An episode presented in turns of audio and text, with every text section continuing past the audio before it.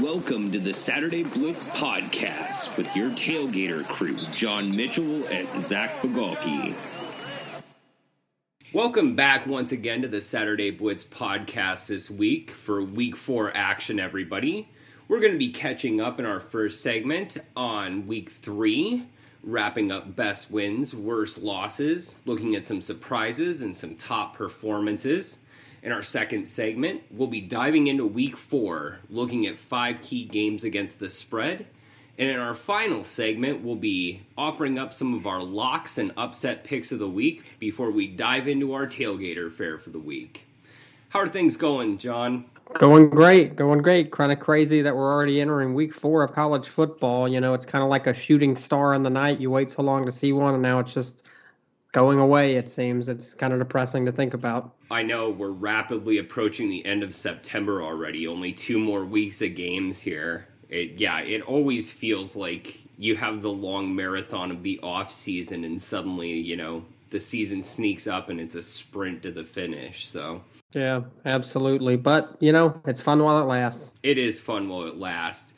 On that note, we had some fun in week three. What was the biggest win that you saw on the schedule?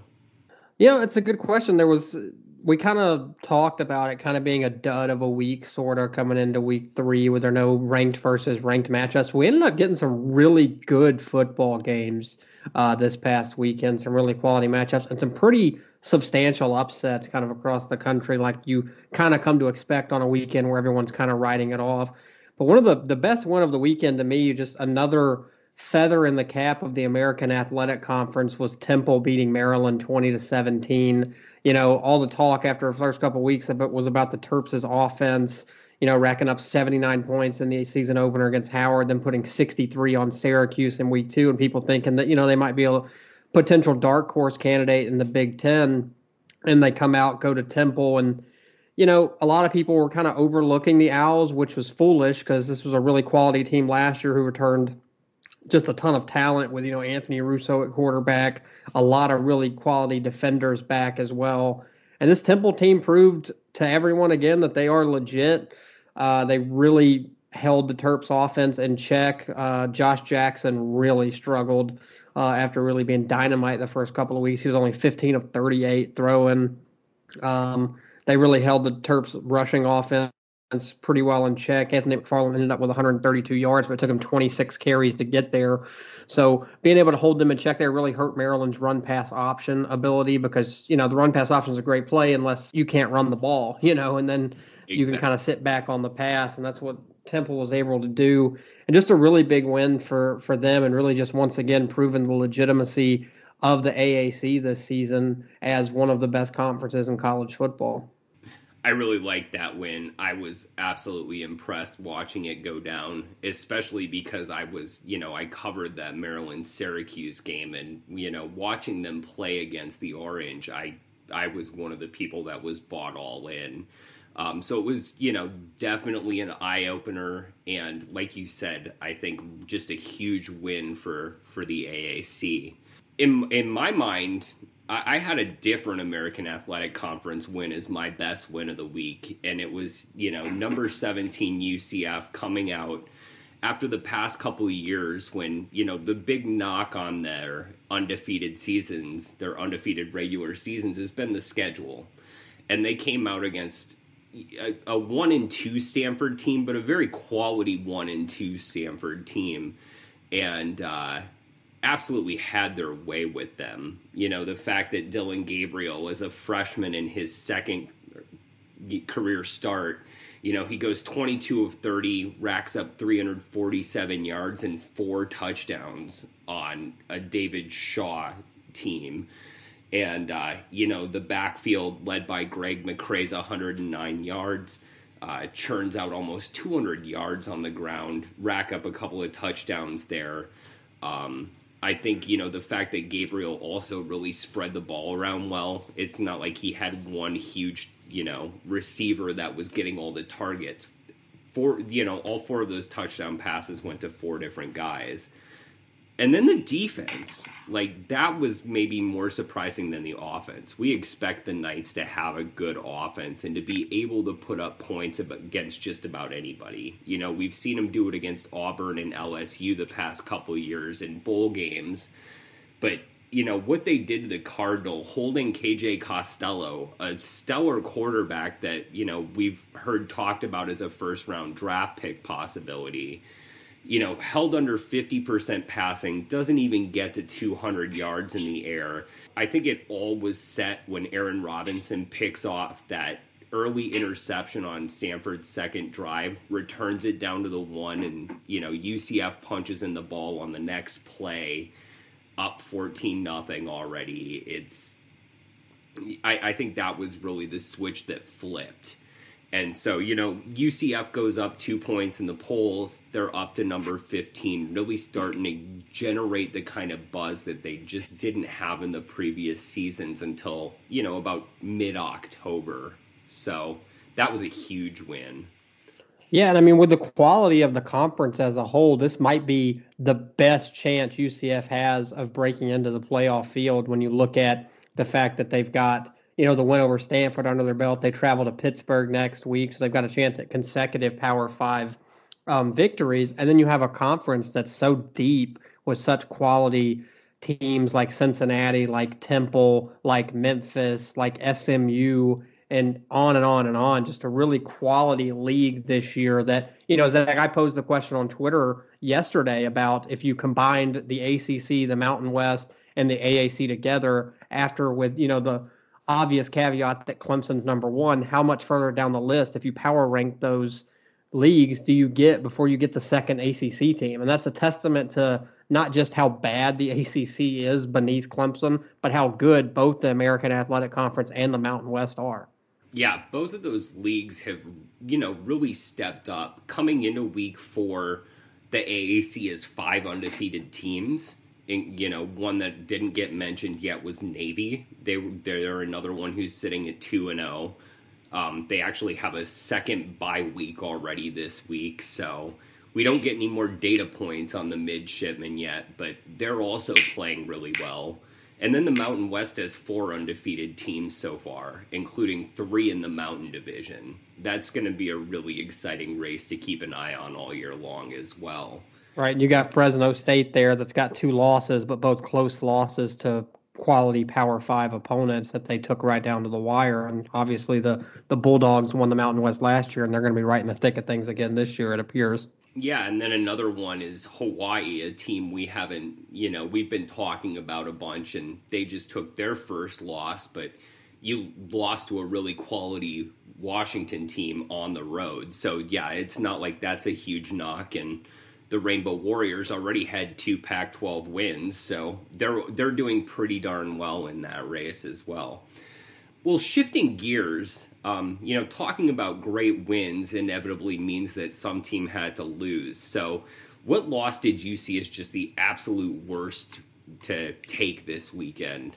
Well, the ACC has really had a really tough year so far, and they took several more shots on the chin uh, in week three, but there was none more embarrassing for the conference or more embarrassing for a single team than Boston College losing 48 to 24 on Friday night at home to Kansas.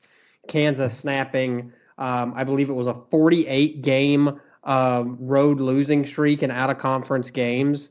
48 straight games. It's been over, I believe, a decade since Kansas had won a road game. Not only does Kansas go to Chestnut Hill and win, they blow Boston College out. And this looked like a Boston College team that had a legitimate say as maybe the second best team in the ACC after beating Virginia Tech pretty handily in the season opener.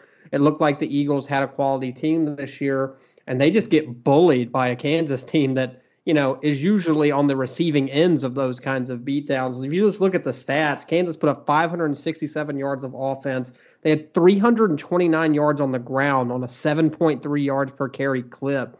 It's just insane when you dig into the numbers, just how big of an ass whooping Les Miles' Kansas team handed Boston College on Friday night. Yeah, I you know I thought that was an interesting hire when they brought in Les Miles, and it's obviously paying dividends really quickly. You know, the Jayhawks look like a competitive team this year.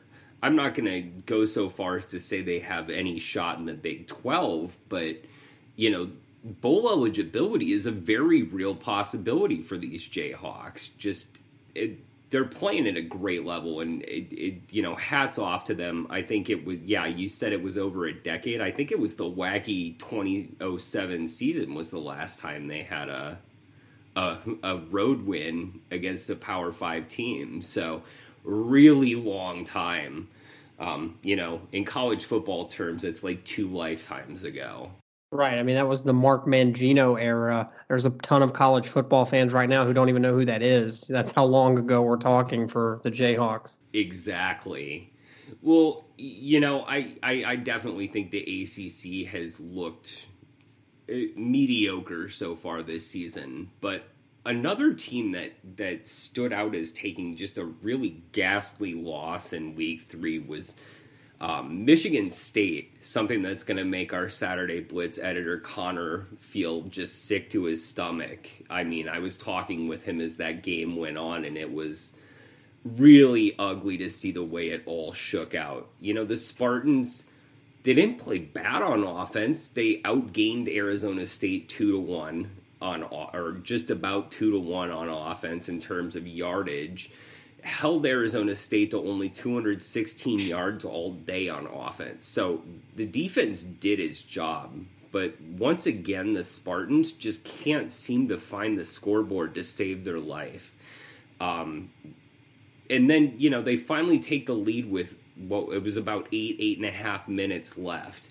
And, you know, they hold the Sun Devils on the next the next drive. They get the ball back. They can't churn out the clock Sun Devils get it again with about three and a half minutes left. And as we've seen with Herm Edwards' team the past couple years, they just they don't give up the fight.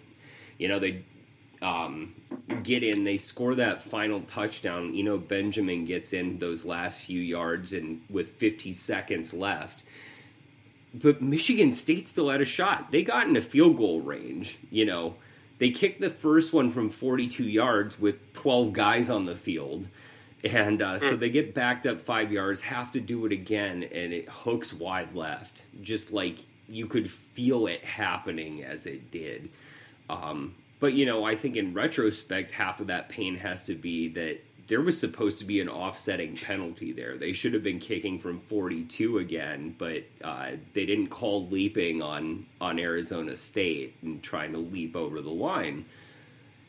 Obviously, a heartbreaker. We've seen this happen with Pac-12 officiating crews before, where they just don't get it right at the end game. And as somebody who it, until very recently was living in Pac 12 country, it's always infuriating to see that. You don't want it to come down to, you know, a memo coming out after the game saying, here's what we got wrong. But, I mean, all around, it, it, it was a loss that dropped Michigan State out of the polls completely from number 18. So to have that big a drop, obviously, it's impactful to lose those the same way they basically did last year in Tempe, though. I mean, it's like deja vu all over again for Mark Dantonio's team, and I, I just I don't know what else to say except that was just an awful loss. I mean, how do you have that kind of penalty at the end? I know Michigan State fans are up in arms about, you know, the Pac 12 admitting fault there at the end for the leaping penalty that should have been a personal foul and given even closer field goal to tie the game. But how do you have that happen in a situation trying to tie the game in the fourth quarter? We have 12 men on the field on special teams.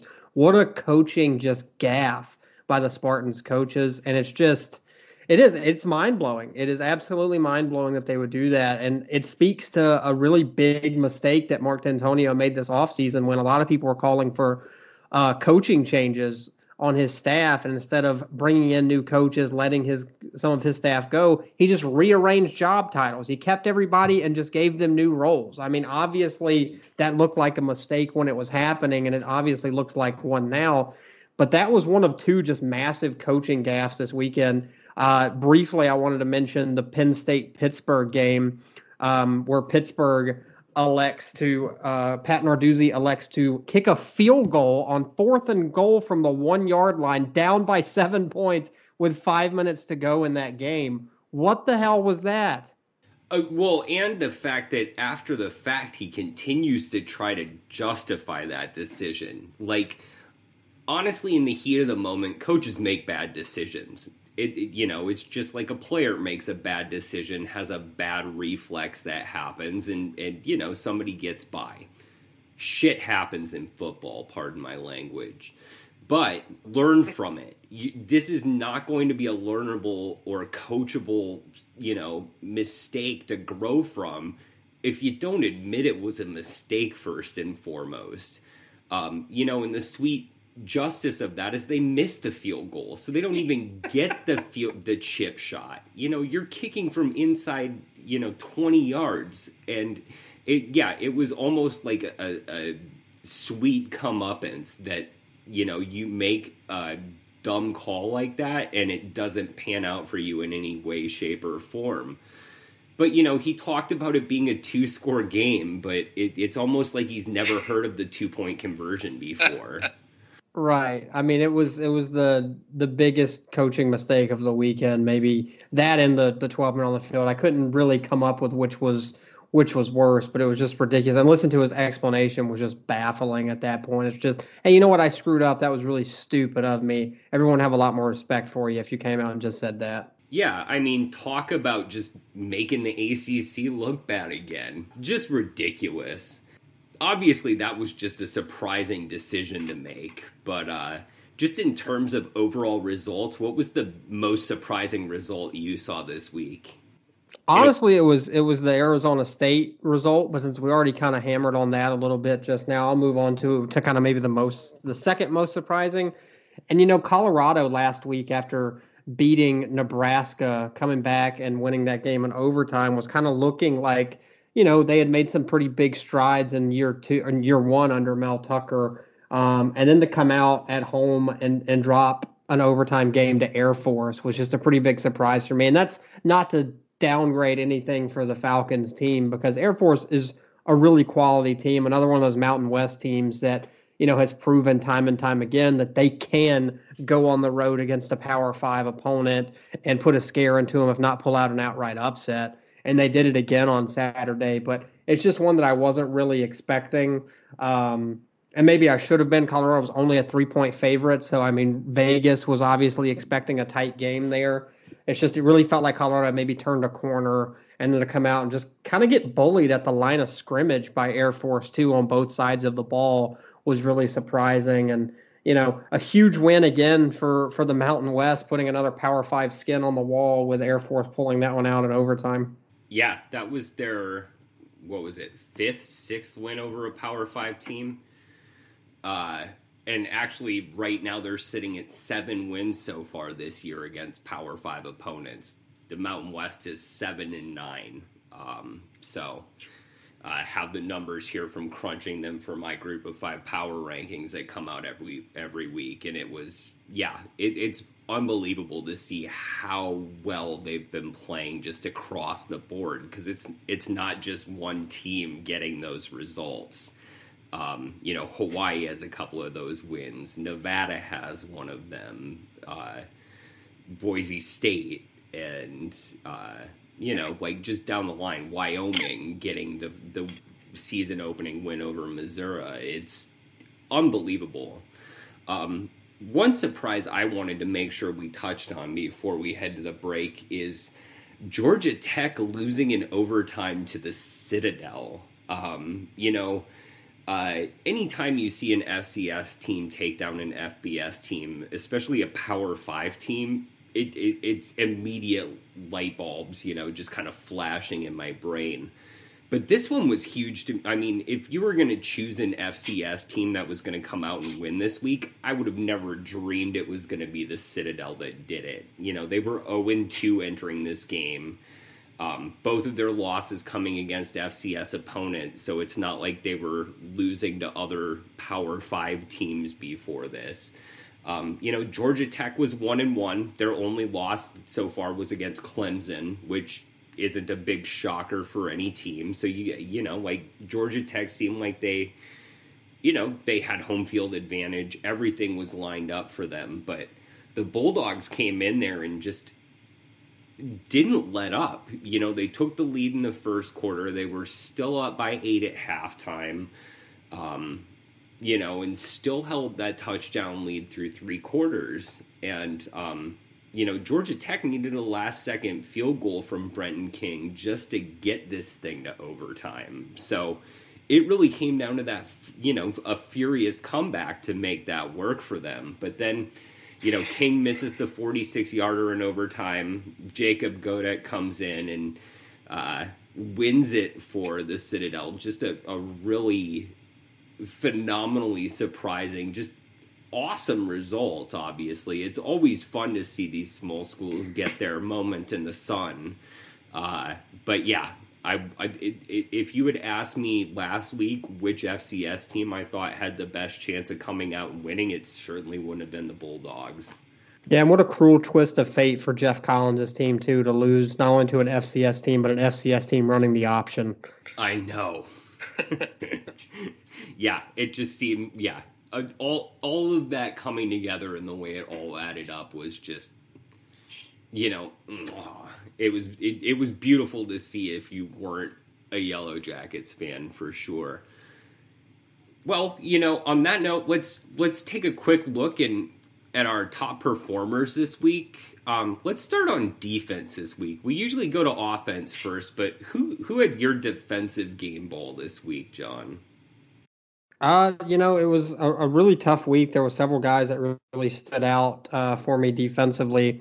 Uh, but the guy that I ended up going with was Penn State linebacker Micah Parsons. The sophomore was just huge on a day where you know the Penn State offense just really couldn't get much going uh, against Pittsburgh. Um, you know, Sean Clifford struggled to throw the football. They weren't really efficient on any kind of uh, pass plays, and they didn't run the ball all that effectively most of the game either. They really needed their defense to step up, and the kind of leader of that defense is the sophomore linebacker Parsons. And you know, he came out with nine tackles, had a couple tackles for loss, deflected a pass. He was all over the field for Penn State as he often is, and he's such a key guy for the Nittany Lions because it doesn't look like they're going to have the same kind of Trace McSorley explosive offense. There's no Saquon Barkley or even Miles Sanders on this team at this point either. So they're really going to need uh, Parsons and the rest of that defense to come up huge if they want to be a legit contender in the Big Ten this year. They're going to have to win a lot of these kind of ugly, I think, games where you're seeing more 17 10, 2017 scores and stuff like that. So just really impressed with him uh, as a player. And I thought he had a great game on Saturday and deserves recognition yeah, Parsons looked really great on, you know, what was honestly a sloppy day in state college. Um, you know, and, and, the ability to keep his composure and keep that team, you know, that defense focused, especially with the game getting, you know, the start of the game delayed by 40 minutes. So, yeah, just hats off all around there. I think that's a great pick. Um, for me, uh, I, my defensive performer actually came in a game that you mentioned a bit earlier. Um, you know, Temple getting that upset over Maryland was huge, and I think one guy who really stood out for that defense was cornerback Harrison Hand. Um, you know, he was a big part of the reason why Maryland was only able to put 17 points on the scoreboard after averaging more than 60 in their first two. Um, you know, he had 10 tackles, six of them were solo. He chipped in on a tackle for loss behind the line, so, you know, he was getting pressure up front and on the back end. Um, broke up a pass, but most importantly, he had a huge interception on Maryland's opening drive. Um, you know, just kind of took the wind out of the Terps' sails right away and didn't let them get any momentum um, Temple came around and, and scored a touchdown on the ensuing drive. So, you know, that obviously that you know the points off the turnover if you look at the way the scoreboard went out in a way they made the difference even if it was at the very beginning of the game. You know points at the beginning count the same as they do at the end. And you know his defensive play there in a lot of ways helped them get that last touchdown that put them over the top. So he's the guy I, I singled out there. Um, and then shifting to offense, I was really impressed with Anthony Gordon again at Washington State. Oh, uh, you know, the quarterback led a second half comeback to beat Houston there at NRG Stadium. Um, it's always interesting when when Houston plays at the Texans' home stadium, so it's technically a neutral site game, but they're right there in town. Um, so you know, Houston in the Battle of the Cougars had the upper hand in terms of home field, but it, it, and they had the momentum in the beginning. But Gordon played really well, and the thing that that impressed me most is I ended up breaking down his stat line by half. First half, he goes 15 of 20 for 199 yards with a touchdown and an interception. Second half, he goes 21 of 28 for 241 and two touchdowns he was 75% completion rate in the first half, 75% on the dot in the second half. You know, he he he just stayed good the entire game, which um, you know, if, if if Washington hadn't, you know, if he had needed time to heat up or whatnot, Washington State was not winning that game. And so just that consistent performance in Mike Leach's offense is the reason why I handed the ball his way this week. That's a great pick. You know, the uh, a former walk on waiting his turn, surprisingly getting the nod there. And it really speaks again to Mike Leach's ability to develop quarterbacks.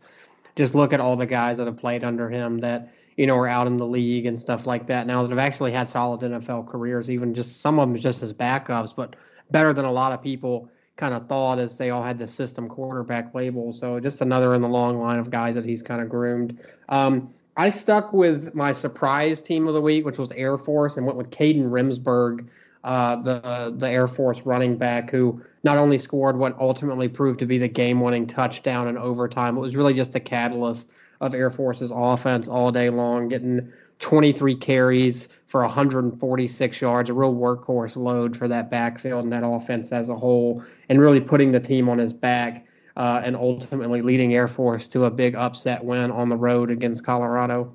Great pick for sure.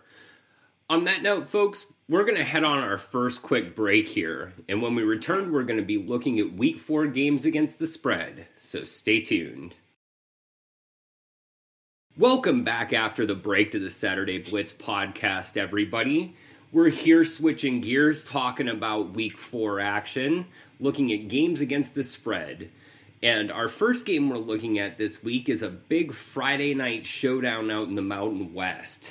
Uh, as Air Force heads to the Smurf turf to face number 22 Boise State.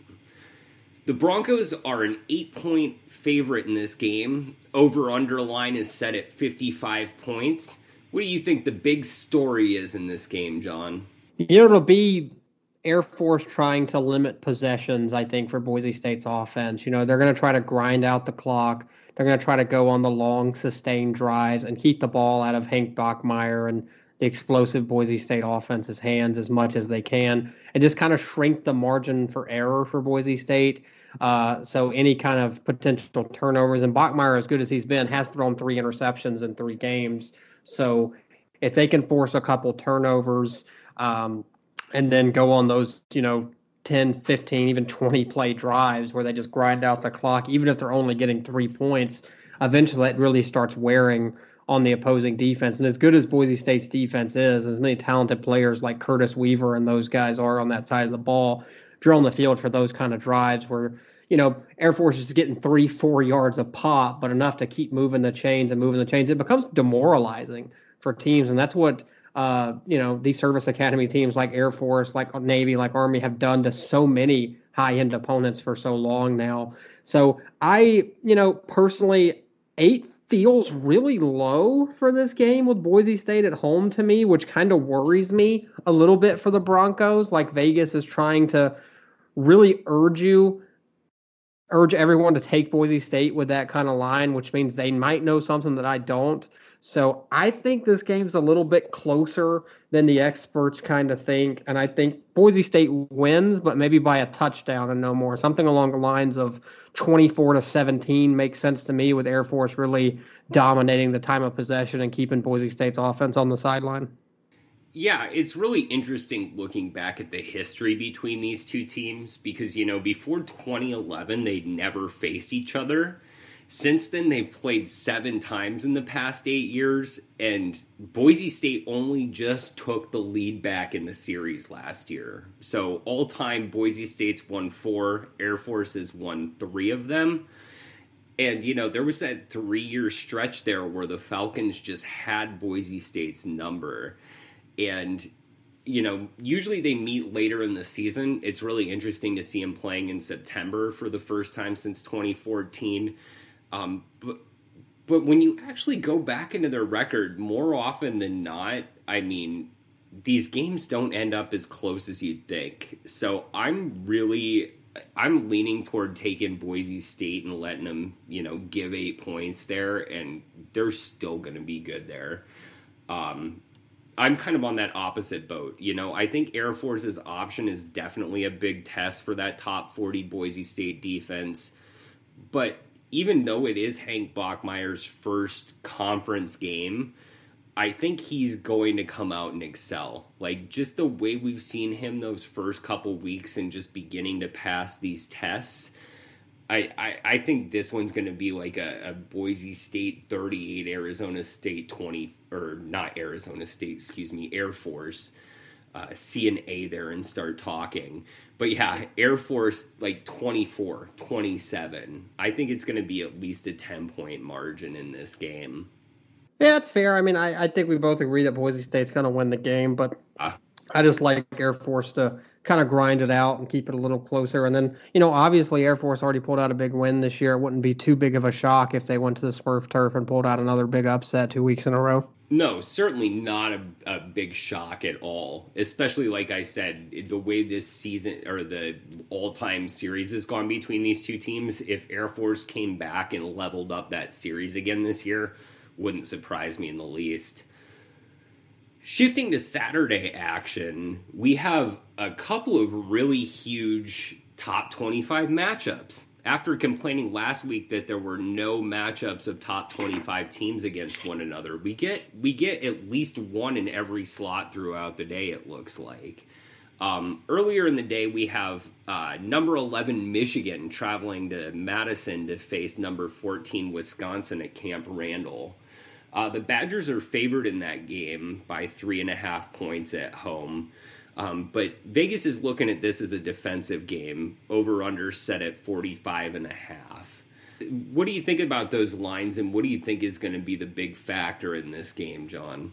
And to me, it all really comes down to is Michigan's offense going to be able to move the ball consistently against a really dominant Wisconsin defense so far? You know, through eight quarters of football this season, Wisconsin's given up a whole no points, not a single solitary one so far. And say what you will about South Florida and Central Michigan's validity, it's impressive to shut out anyone for eight straight quarters of football like Wisconsin's defense has done. And just, you know, Michigan's offense just really hasn't looked very good the first two games against Middle Tennessee State and Army. They really struggled to move the ball consistently, particularly through the air. Um, Shea Patterson's kind of been a bit iffy, I would say, so far. I was a little surprised at the three and a half point line. The over under is probably fair. These games typically grinded out, low scoring affairs. But to me, three and a half is not near enough points to scare me away from Wisconsin. I'm really impressed with the Badgers through two weeks. Jack Coan's been super impressive at quarterback. It obviously helps when you have a guy like Jonathan Taylor to hand the ball off to in the backfield. But the fact now that they've got that quarterback, and you know, this will obviously be his biggest test but if he can take some of that pressure off Taylor, the play action game for Wisconsin can be really, really deadly with as much, you know, as many guys as you have to commit to trying to stop a stud in the backfield like him. Um, I really like the Badgers here, Zach, and I know that's music to your ears, uh, being a Wisconsin guy yourself. But I, I really like the Badgers here. I like them to to beat the spread and really kind of hammer Michigan in this game, something along the lines of um, 27 to 10 is what kind of rung out in my head. I think Wisconsin's defense dominates, and I think Taylor has a really big game.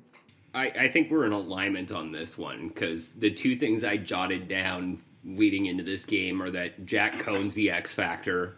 Um, you know, Michigan comes into this game giving up only 138 yards through the air a game. Um, obviously, that skewed a bit having played against Army, so um, you have to take a, that with a, a, bit of caution when looking at the stats. But I wrote down Wisconsin 31, Michigan 10, so I think we're pretty close to the same page on that one. I think you know they're both going to beat the spread. You know, we both think the Badgers are going to beat the spread, and we both think the under on this one. It looks like so. Um, awesome. I think we've got some consensus there. Let's see if we make it happen again when we move on to our next game. Uh, a little bit later, we're looking at number eight Auburn heading to College Station to face number 17 Texas A&M at Kyle Field. In this one, the Aggies are a four-point favorite. Um, over under set at 49 points, um, and you know, I think what's really interesting in this one, if I may just jump in right away, you know, two of the top 20 pass defenses in the country are squaring off here. And I, you know, I think it really is going to be, you know, I think veteran quarterback play could make the difference here. Um, Kellen Mond has just done this more often than Bo Nix has ever had to deal with it on the college level. Um, obviously, Nix had a uh, top 25 matchup on neutral turf uh, earlier this season, playing against Oregon, and got the win in that game. Um, not to say that he looked great doing it, but he certainly did on that final drive when they they stuck it to the Ducks in the end. Um, but you know, in this game, I think the big, uh, you know, as good as both those pass defenses are, I think the big story is going to be Texas A&M's rush defense against JaTarvious Whitlow. Um, you know, Whitlow's looked really great in the Tigers' backfield so far, and um, you know the Aggies have been just stellar at stopping the run. So something's gonna have to give there. Um, but yeah, before I actually give my pick, I'd love to hear what you know if there's anything else that sticks out in this game for you. I think the the that's a really key matchup you were talking about with Auburn's stable of running backs led by Whitlow and those guys against Texas A&M stout front seven that really shut down Travis Etienne and Clemson a few week or a couple weeks ago. Uh, and really held Clemson only an explosive Clemson offense to only 24 points. And Auburn's kind of struggled to run the ball effectively. Uh, they didn't run the ball that well against Oregon. Um, they didn't run the ball that great against Tulane. They got it going last week against Kent State, but this is a whole different ball game. And this also being Bo Nix's first road start, it's paramount if Auburn's going to win that game for them to be able to run the ball effectively and take some pressure off Nix. You know, he's bounced back some in recent weeks after a real struggle. You know, you have to give him credit for his mettle against Oregon, making plays at the end of that game but he's still only completing 52% of his passes through three games. That's not good enough for Auburn to win an SEC championship this year. He's got to be better than that. Another really key matchups on the other side of the field in the trenches. Kellen Mond was just beaten up against Clemson. A&M could do nothing against the Tigers' defense. They only managed 10 points. Mond took just hit after hit uh, in that game. And now he's going up against another really dominant front seven. Derek Brown and that Auburn defensive front are going to be really tough. He's actually questionable for the game. So if he's out, that's going to be a huge loss for Auburn in this one. I really like uh, this to be a defensive struggle, to be honest with you. I think both defenses are going to have their way, and it's going to come down to home field advantage really playing uh, the biggest role here. And I think Kellen Mond's experience against these kind of opponents, like you said, and the kind of sour taste that that loss at Auburn had for A&M last year, where they blew a 10 point lead with four minutes or so to go in the game, kind of fresh on the Aggies' minds. I like Texas A&M uh, 24-21 uh, to pull out the win in College Station Saturday. So you have A&M with the win, but you have Auburn covering. It sounds like. Yeah, I'm a puss. I get it. No, I you know I think I think it really could be a close game. I personally said uh, 24-17. I think A and M does cover, um, but I, I, you know I think it's within a few points like we're looking at there. And yeah, yeah. I think I think home field and the 12th man is going to make that just that little bit of push between two teams that are really quite similar. One game that probably won't be that low scoring is Oklahoma State taking on number 12 Texas in Austin. Uh, Texas is a five point favorite in that game. This is an over under that's set at 73 points. So obviously, Vegas thinks there will be some scoreboard action in this one. Um, because, yeah, these are two of the highest scoring offenses in the country. Oklahoma State's a top 10 offense in scoring. Texas, I think, is 18th or 19th. So, you know, both of these teams are putting up well over 40 points a game. Um, and, you know, that Longhorns D is ranked 24th in the country against the run. Uh, Chuba Hubbard, yeah, uh, great name by the way. Uh, you know, he, he he led the country last week in rushing, finished with uh, 240 something yards and three touchdowns. And at this point, through three games, he is the national leader in rushing. 521 yards to date through three games, has seven touchdowns so far and I think that's the huge matchup right there. How does how does the Longhorns run defense deal with Hubbard? Yeah, no, I think that's a good point. I think part of the reason Texas's run defense has been so good though is because their pass defense has been so bad and teams have just been throwing all over the place. Texas given up 330 yards per game through the air so far. Uh, Oklahoma State's redshirt freshman quarterback Spencer Sanders has been pretty terrific through three games. This is a whole new test though. I'm interested to see if Oklahoma State is legit or not. You know, they beat Texas last year in Stillwater, but they were probably the most Jekyll and Hyde team in college football last year, capable of knocking off Texas, also just as capable of dropping games to a five and seven team like Texas Tech um, last year. So they ended up, you know, going six and six in the regular season. Really, Mike Gundy hoping they bounce back this year and compete for, you know, a spot maybe in the Big 12 title game. Well, this is their chance to prove that they're there. I just don't know if Oklahoma State defensively is going to be able to get enough stops. I have more faith in Texas's defense than I have Oklahoma State's. Um, even against some lesser opponents, the Cowboys have still given up, you know, 24 points a game or so. Um, they were really struggled to stop Oregon State in the season opener. And this is a whole different animal with Sam Ehlinger, Ke- Keaontay Ingram, and those guys on Texas. So I actually think Oklahoma State probably keeps it within the spread. This is probably a one score game. Texas, Ehlinger leads Texas on a game winning drive, 38 34 Longhorns. Nice. Yeah, I, I think that's really fair. I, I I'm with you. I think Oklahoma State does cover. I think that five points is tight. I think there's going to be a lot more scoring though. Like I would not be surprised to see this be the highest scoring game of the week. Um, I, I see the total points go over hundred. I, I said Texas 56, Oklahoma State 52. Whoa! I think this is going to be a a barn burner. I really do. Um, I, I don't have confidence in either one of those defenses to be honest. So yeah, that's just the way I'm seeing it. Is is we're going to see points galore. So if you're a fan of offense, um, definitely tune into that game, everybody, um, and maybe avoid Auburn, Texas A&M. Um, And then, um, yeah, the last game that we're going to be looking at before we take our last break here, everybody, is the huge primetime showdown on Saturday evening. Uh, top 10 matchup between number 7 Notre Dame and number 3 Georgia between the Hedges and Athens. Um, the Bulldogs are a two touchdown favorite in this game, giving 14 points. Um, over under is set at 56 points for this game, even. Um, and yeah, throw it to you, John. What do you what do you think about this game?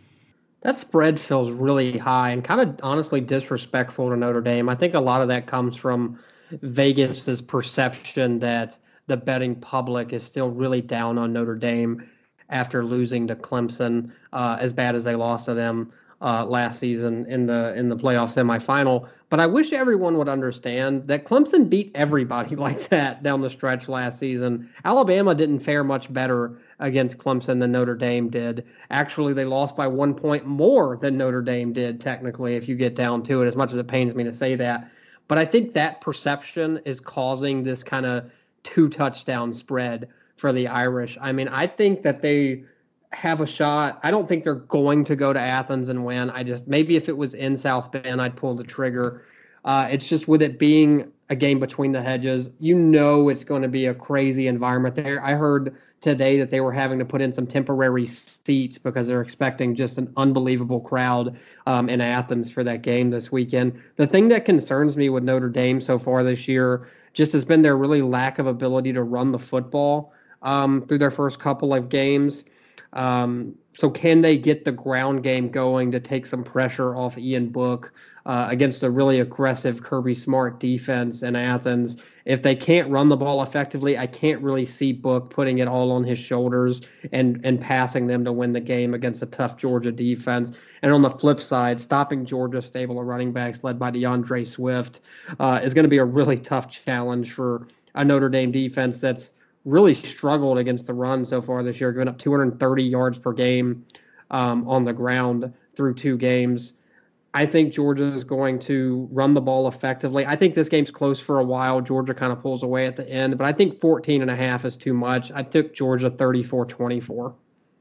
I think that's not an unreasonable way to look at it. Personally, everything you've said there though just has me leaning more and more toward Georgia. Um, you know, this is a Bulldogs team that fields a top 10 offense at the moment nationally and a top 10 defense when you break it down statistically. Um, and, you know, the Fighting Irish have had a lot of luck with turnovers. They're plus six, uh, leading the nation in turnover margin, and a large part of that is seven takeaways through their first two games. It's obviously made a huge difference, but I have I, I still have concerns about Ian Book to be honest. You know, he's second nationally in yards per completion, but he's only 72nd in completion rate. So, you know, when he actually does connect, he's hitting on some big plays and he's chewing up some big plus plays but they're not happening with enough regularity. His his completion rate is well below 60% at this point of the season. And for somebody who, you know, supplanted Brandon Wimbush and was installed as the guy and was supposed to just take another leap this year, that's a little disconcerting to me. You would hope that completion rate would be going up rather than down.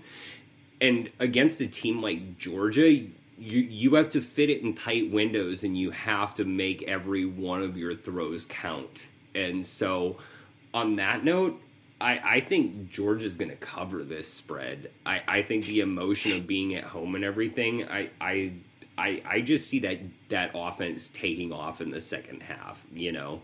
Like you said, I think Notre Dame can keep it close in that first half. You know, I think it might be like 14-10 at halftime but then, you know, uh, Jake Fromm and everybody come out and just light it up in the second half. I'm I'm saying it's a three touchdown victory for Georgia.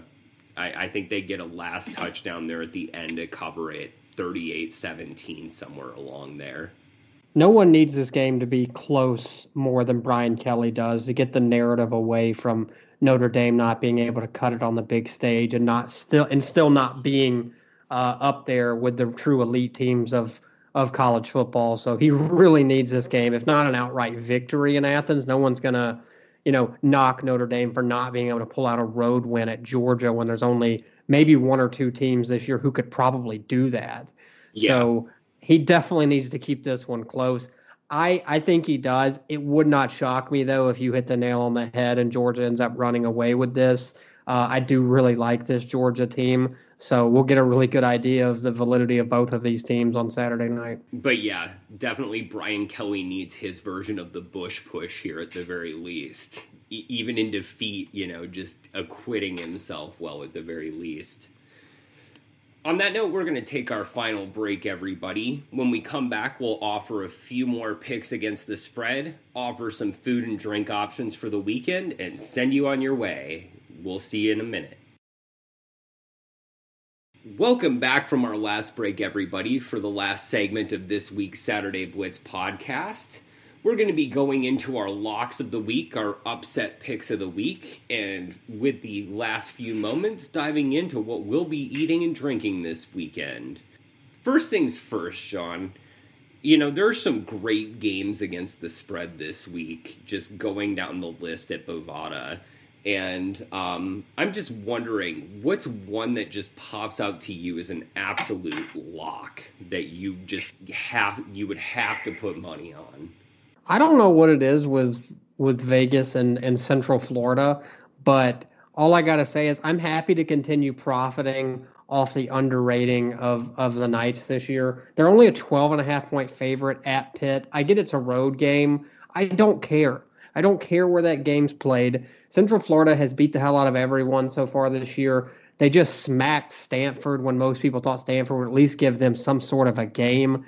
They're going to Pitt. Pitt is not good this year. Uh, don't let the close loss to Penn State fool you. This is not a good Pittsburgh team. I think Central Florida is going to go up um, to Heinz Field on on Saturday and just blow the doors off Pittsburgh. To be honest with you, they know this is a huge game for Central Florida because it's their you know last opportunity to make a Power Five statement this year. This is not the best team they have left on their schedule, though. I think we're in agreement on that when you look at the rest of the teams they'll play in the American Athletic Conference.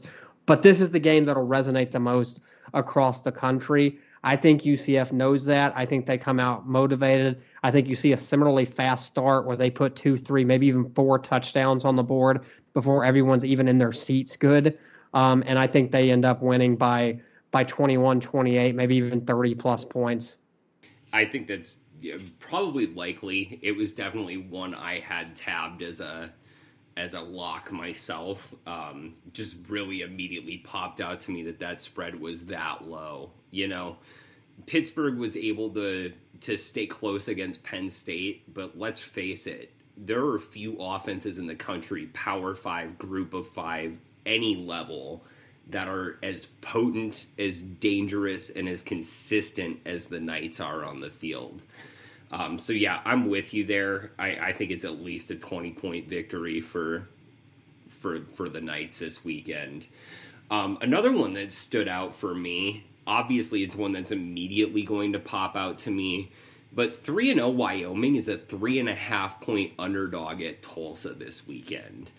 Take that, please, uh, because the Cowboys are, are looking really good under Craig Bohl this year. It feels like things are starting to really come together for that team, and they're getting their identity. Um, obviously, that identity is really geared around defense and running, which for anybody who followed, you know, the Bison when he was there, that should be absolutely no surprise at all. Um, but just that team is, is, really locked in right now. Obviously, I think Vegas has some pause there because of the way things shook out in the Idaho game this weekend. But I don't don't sleep on Wyoming here, and especially against a team like Tulsa that's not going to be competing for the American Athletic Conference this year. I, I, I think three and a half, being a three and a half point dog, even on the road, is really kind of a, a disrespect there for Wyoming, and they're just going to use it as chalkboard material and, and run this one out. No, I agree. That that's a stunning line to me. I don't even think I had noticed that. I kind of glossed over it, but that's a an absolute stunner, and I think you'd be crazy to not grab all the Wyoming you can this week. Um, yeah. Leaning on that, Zach, what do you think? Uh, obviously, that would be an upset according to Vegas, but not to anyone with working eyeballs. So, what's your what's your upset pick this week? Well, it's actually one of Wyoming's old rivals. We saw BYU take down USC this week, and I'm not going to say that they will win against Washington, but I think this game gets decided by a field goal either way. BYU is a six point underdog at home against the tw- the 22nd ranked Huskies. But, you know, other than losing to a top 10 Utah team in their season opener, BYU is just getting better and better with each passing week, you know, on both sides of the ball. Um, just a really strong ball hawking defense that could give fits to Jacob Eason and that crew. Um, Eason has not been you know, the he's not been just an otherworldly quarterback this year. He's made mistakes. He's looked rusty, and I think that BYU secondary can exploit that some. And then you know Zach Wilson just looks more and more like a gunslinger with each week, and I think this one could go to overtime again. I wouldn't be shocked to see BYU playing yet another overtime game. And I, I, I certainly wouldn't be surprised to see the Cougars win outright, but at the very least, this is a this is a field goal game either way. Six points is way too much for Washington to be taking against a team like this. Right. No, I, I, I like that as well. I think the six points is kind of a a scary line too because it's low enough that people are going to probably bet Washington pretty heavy. But BYU's been so good in these kind of games so far this year. Um, I went with probably the most surprising line of the week for me, and I get this is a long road trip for Cal, but they're two point underdogs at Ole Miss this Saturday, and that's just stunning to me. With as good as Cal has looked, uh, I get they struggled some against North Texas. That's an obvious hangover game, though, coming off the huge win over Washington that was delayed and didn't finish until you know four o'clock or whatever it was Sunday morning. And then North Texas is a quality football team as well. Uh, to put that you know who's not a quality football team? Ole Miss is not a quality football team this year. Um, the Rebels lost to Memphis. They've got a win over Arkansas, who's also very bad. And then they let Southeast Louisiana put 29 points on them last week and really could have easily been on upset alert if it wasn't for a kickoff return for a touchdown um, early in that game. Uh, so I I really like Cal plus two. I'd like Cal on the money line honestly in that game if you want to give me that. I really like the Golden Bears to go to Oxford and pull off that win. That defense for Cal is just so good. Ole Miss's offensive line is not so good as we saw. Memphis dominated them in the trenches. I expect much of the same in this game. I think Cal's going to do that. Um, I think Evan Weaver and that defense are going to fly all over the field. They're going to hold Matt Corral and that offense to a low number of points, and Cal's going to go on the road and get a really big win for the Pac 12, another conference that sorely needs some quality wins. And I wouldn't necessarily call this a quality win, but anytime you can go across the country and beat an SEC team, that's a feather in the cap for your conference. And I really like Cal in this game. Yeah, especially the way that the Pac 12 has done against SEC teams lately. Um, any win over any of their schools is going to be a good win for them. And yeah, I, I, definitely think the Golden Bears are way better than that spread is giving them credit. Uh, great pick. So, shifting gears for our last few minutes here, John, as we always do, uh, what you going to be eating and drinking this week? You know, uh, I don't, I can't technically drink this, but it's a beer that's been on my mind. I wanted to talk about because I miss Tuscaloosa so damn much this time of the year. You know, I lived there for five years, loved going to games. Um, this time of year. They play Alabama plays Southern Miss on Saturday, an 11 a.m. kick. So an early morning kick where if you're going to that game, you're not going to want real heavy kind of beer that time of day. One of my favorite places in the world is Druid City Brewery in Tuscaloosa. Uh, they make great beer there. I'm a huge fan of the Druid of the uh, the Druid City Wheat uh, beer. And this time of the year, when it's still 90 plus degrees outside, and you've got the 11 a.m. kick, it's a great place to go. Grab a few Druid City wheats at nine o'clock in the morning, and then walk the short distance over to Bryant Denny and enjoy the game. Great breakfast beer. It sounds like I love it. And then what you gonna oh, be yeah, eating? Absolutely. I mean, obviously you can't have any any of the Druid City, but what what will be you uh, be eating to fuel up for this weekend? Uh, I was thinking about doing some uh, some pulled pork sliders was kind of the option that I was leaning into. You know, uh, making some pulled pork, getting some nice sweet Hawaiian rolls, putting those on there with some uh, some provolone cheese or something like that on top. Something simple. Keep it simple with Alabama playing early in the day.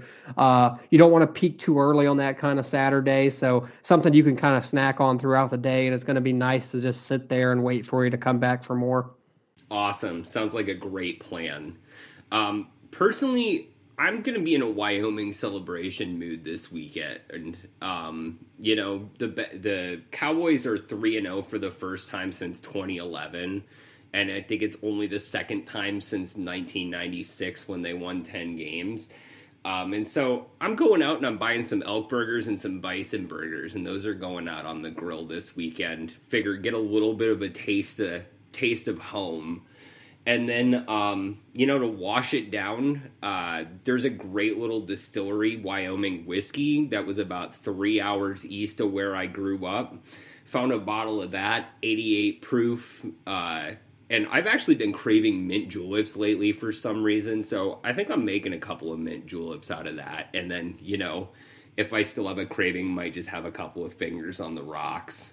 Yeah, and you know, in case Wyoming doesn't pull off that win this weekend, you've got, you know, you can just start taking hits from the bottle. Exactly. So, you know, I'm well prepared for any eventuality, I like to think. I like it. That is that's the Boy Scout motto and the Saturday Blitz motto or to Saturday Blitz podcast motto to always be prepared for devastating losses on Saturdays. It can always sneak up on you, everybody.